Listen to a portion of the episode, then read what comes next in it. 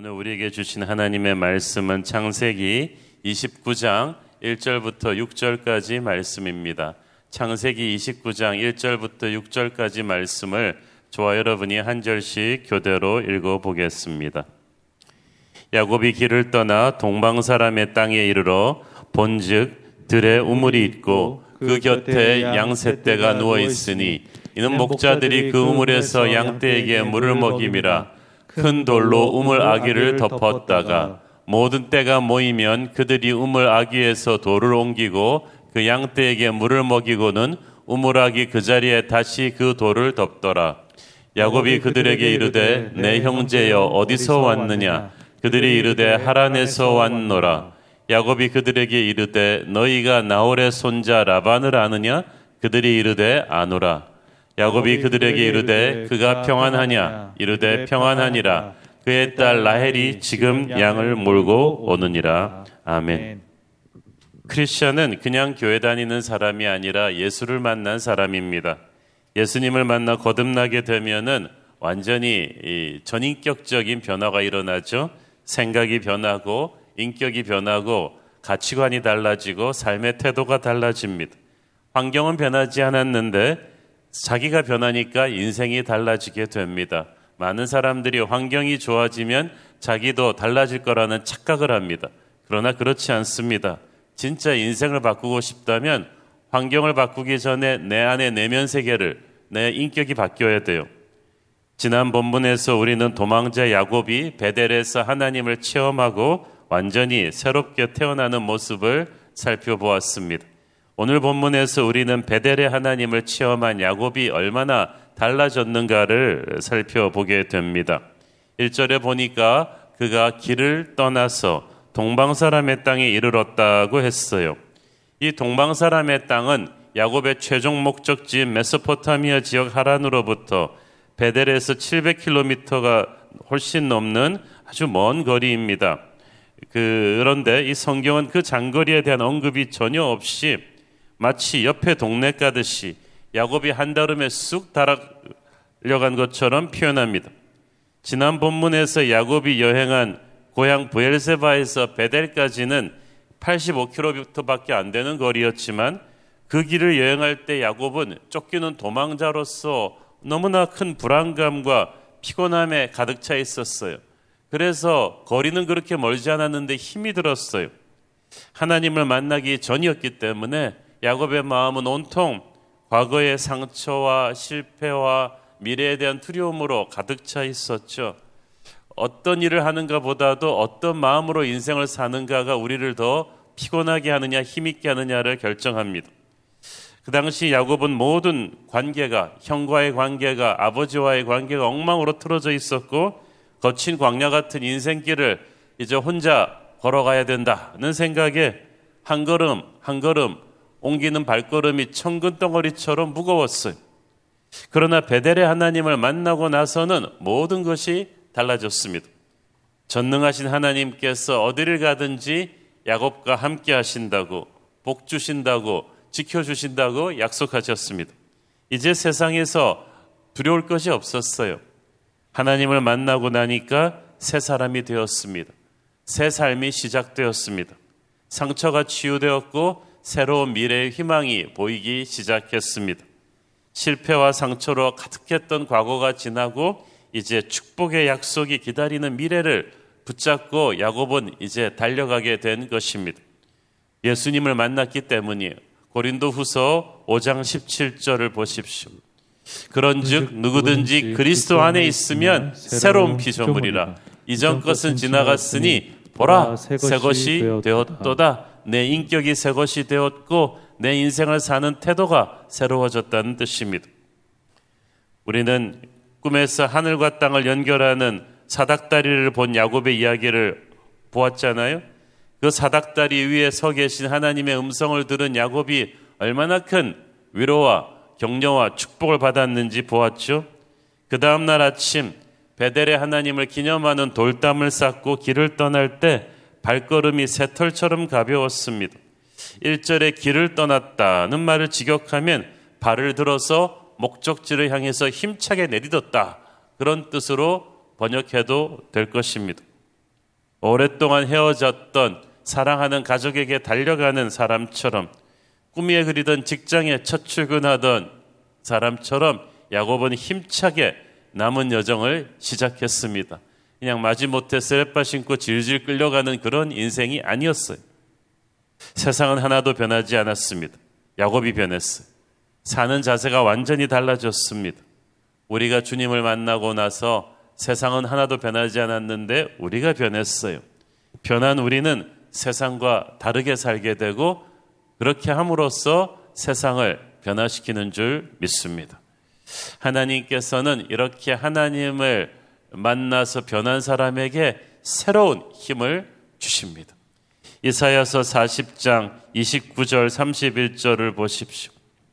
피곤한 자에게는 능력을 주시며 무능한 자에게는 힘을 더하시나니 소년이라도 피곤하며 곤비하며 장정이라도 넘어지며 쓰러지되 오직 여호와를 악망하는 자는 새 힘을 얻으리니 독수리가 날개치며 올라감 같을 것이요 다른 박지라에도 곤비하지 아니하겠고 걸어가도 피곤하지 아니하리로다. 아멘.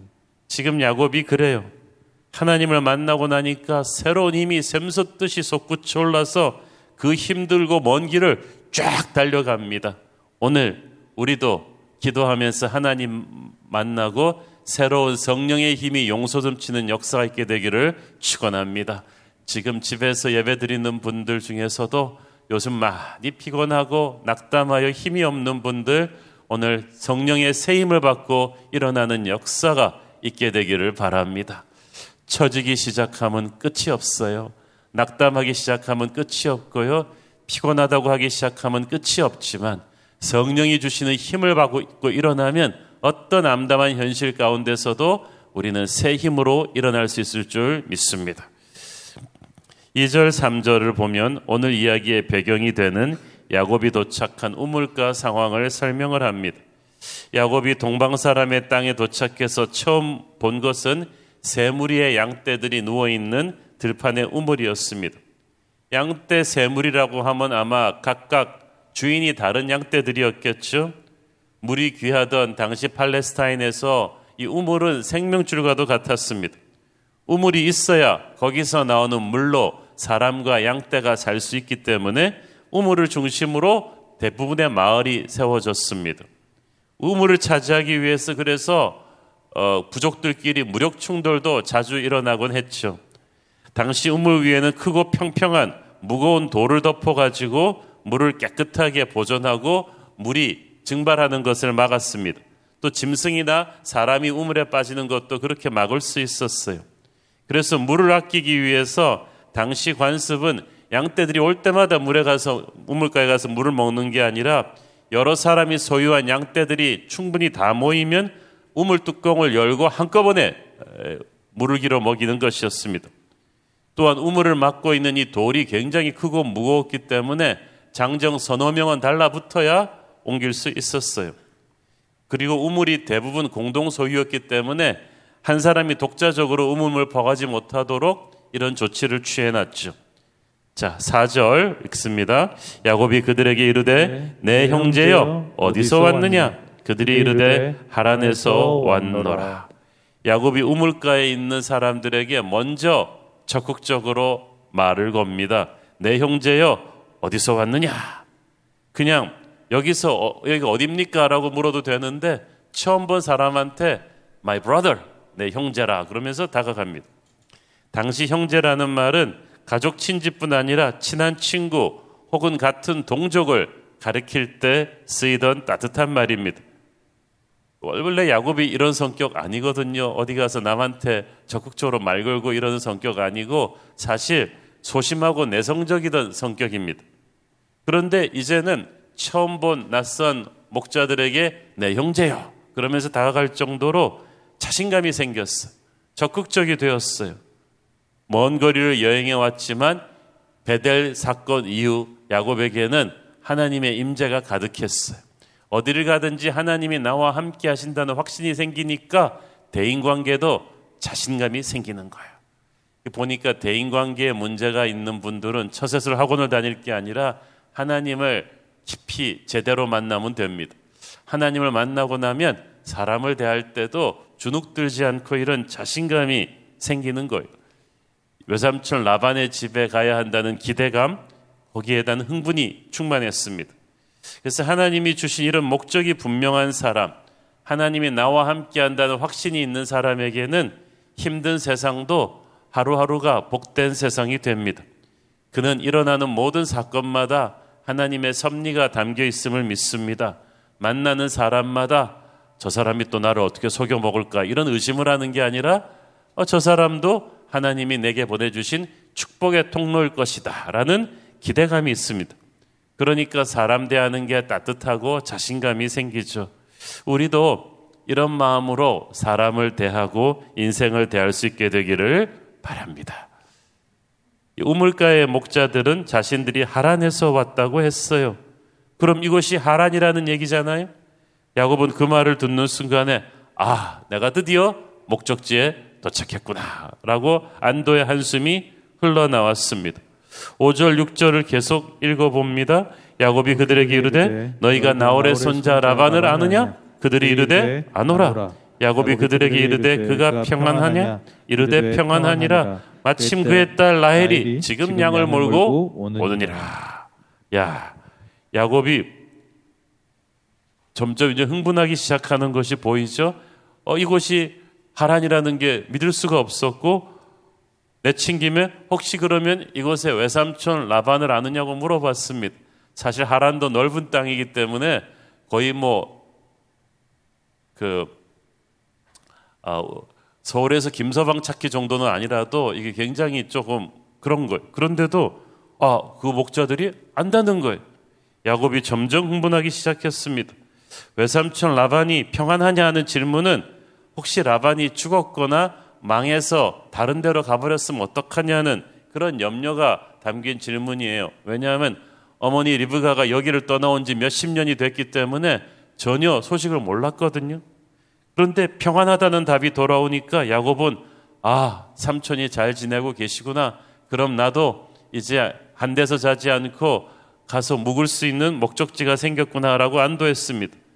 그런데 이제 라반의 집을 찾아가는 일만 남았는데 그 순간 야곱이 생각지도 못했던 우연히 또 찾아왔어요. 야, 참 호랑이도 제 말하면 온다고 마침 라반의 딸 라헬이 저기서 양을 몰고 이리로 오고 있다. 야곱은 순간 자신의 행운을 믿을 수가 없어서 춤이라도 추고 싶었을 것입니다. 이렇게 보니까 하나님께서 마치 야곱이 이 우물가로 오는 타이밍과 이 라헬이 오는 타이밍을 사전에 꿰어 맞춘 것처럼 인도하셨어요. 하나님을 만나서 새롭게 된 사람의 인생길은 하나님이 반드시 앞서서 인도하심을 믿으십니까? 요즘같이 지도나 내비게이션이 없던 시절 그 수백 킬로가 넘는 장거리 목적지를 제대로 찾아가는 것이 보통 어려운 일이 아니었어요. 특히 야곱이 여행하던 광야길은요, 수시로 모래 폭풍이 일어나서 하루아침에 지형이 바뀌어서 길을 덮어버리는 것이 한두 곳이 아니었습니다. 아주 여행 경험이 많은 상인들도 툭하면 길을 잃거나 또는 야생 동물들이나 강도들에게 공격당해서 죽는 경우가 다반사였습니다. 그런데 이 야곱이 처음 가보는 길을 헤매지도 않고 강도 만나지도 않고 짧은 시간에 정확하게 목적지를 찾아왔다.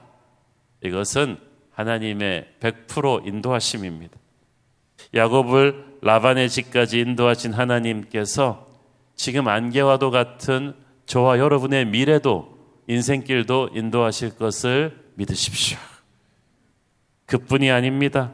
하나님의 사람의 인생길에는 하나님이 예비하신 축복의 만남이 있습니다.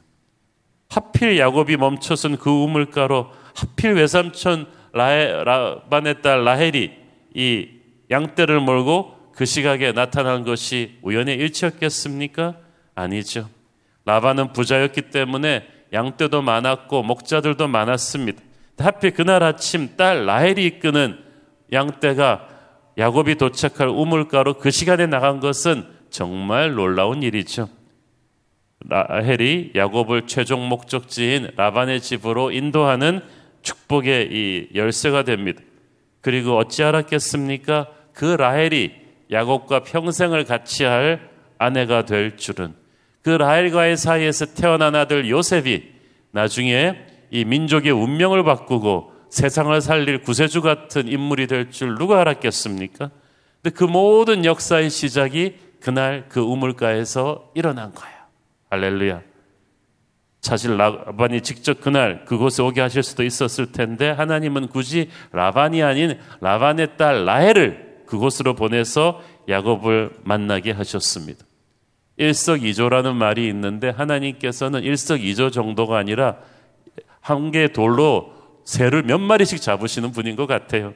단순히 야곱으로 하여금 라반의 집을 찾아오게 할 뿐 아니라 야곱이 평생 사랑할 아내까지 여기서 만나게 하셨어요. 하나님과 함께하는 사람에게는 이렇게 우연 같은 하나님의 축복의 섭리가 꼬리를 물고 일어나는 줄 믿습니다. 우연히 만난 목자들이 우연히 거기에 도착한 라헬에게 야곱을 인도하고 라헬은 또 라반에게 야곱을 인도하는 이 축복의 연결고리가 계속됩니다. 우연히 계속 거듭되는 건 우연이 아니에요. 섭리예요.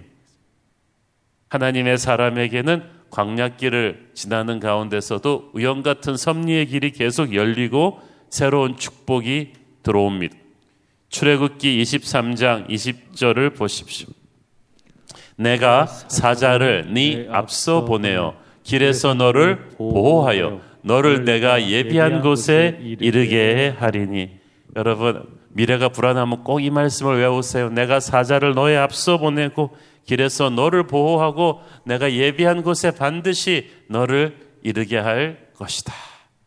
자녀를 유학 볼 때도 이 말씀을 주고 보내시고 이민 갈 때도 이 말씀을 주고 보내시고 새로운 직장에 출근할 때도 이 말씀을 가슴에 새기시고 사업을 새로 시작할 때도 이 말씀을 가슴에 새기세요.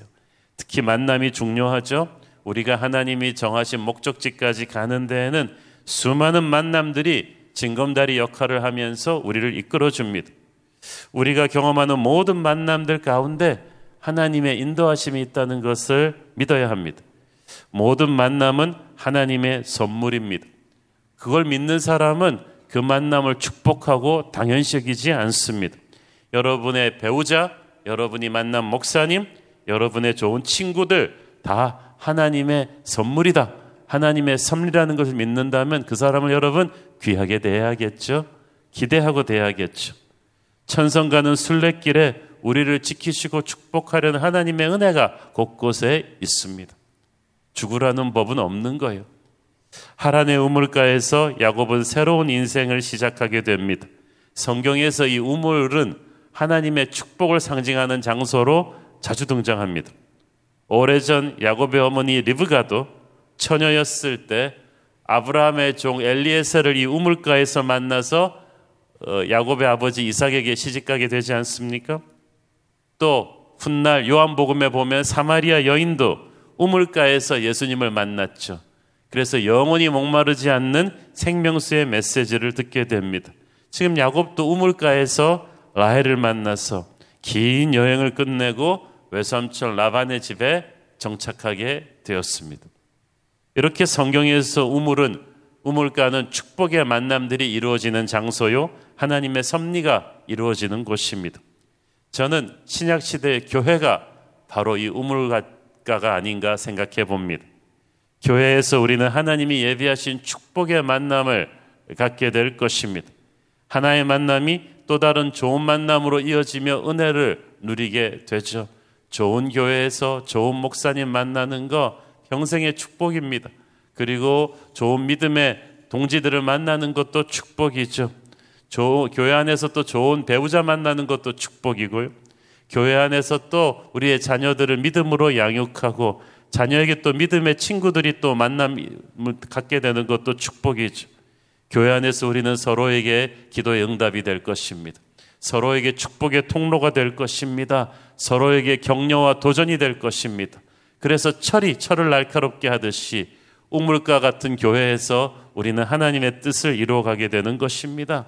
항상 여러분의 영적인 우물인 교회를 사랑해 주시고 위에서 기도해 주십시오. 그리고 교회를 중심으로 해서 여러분의 미래를 야곱처럼 하나님께서 인도하실 줄 믿습니다. 기도하겠습니다. 사랑하는 아버지 은혜를 감사합니다. 방랑자였던 야곱이 하나님을 만나니까 인생이 달라지고 방랑이 끝나고 축복의 길이 열리는 것을 봅니다. 하나님, 우리의 불안한 인생도 하나님이 인도하시면 불안하지 않고 승리할 줄을 믿습니다. 예수님 이름으로 기도했습니다.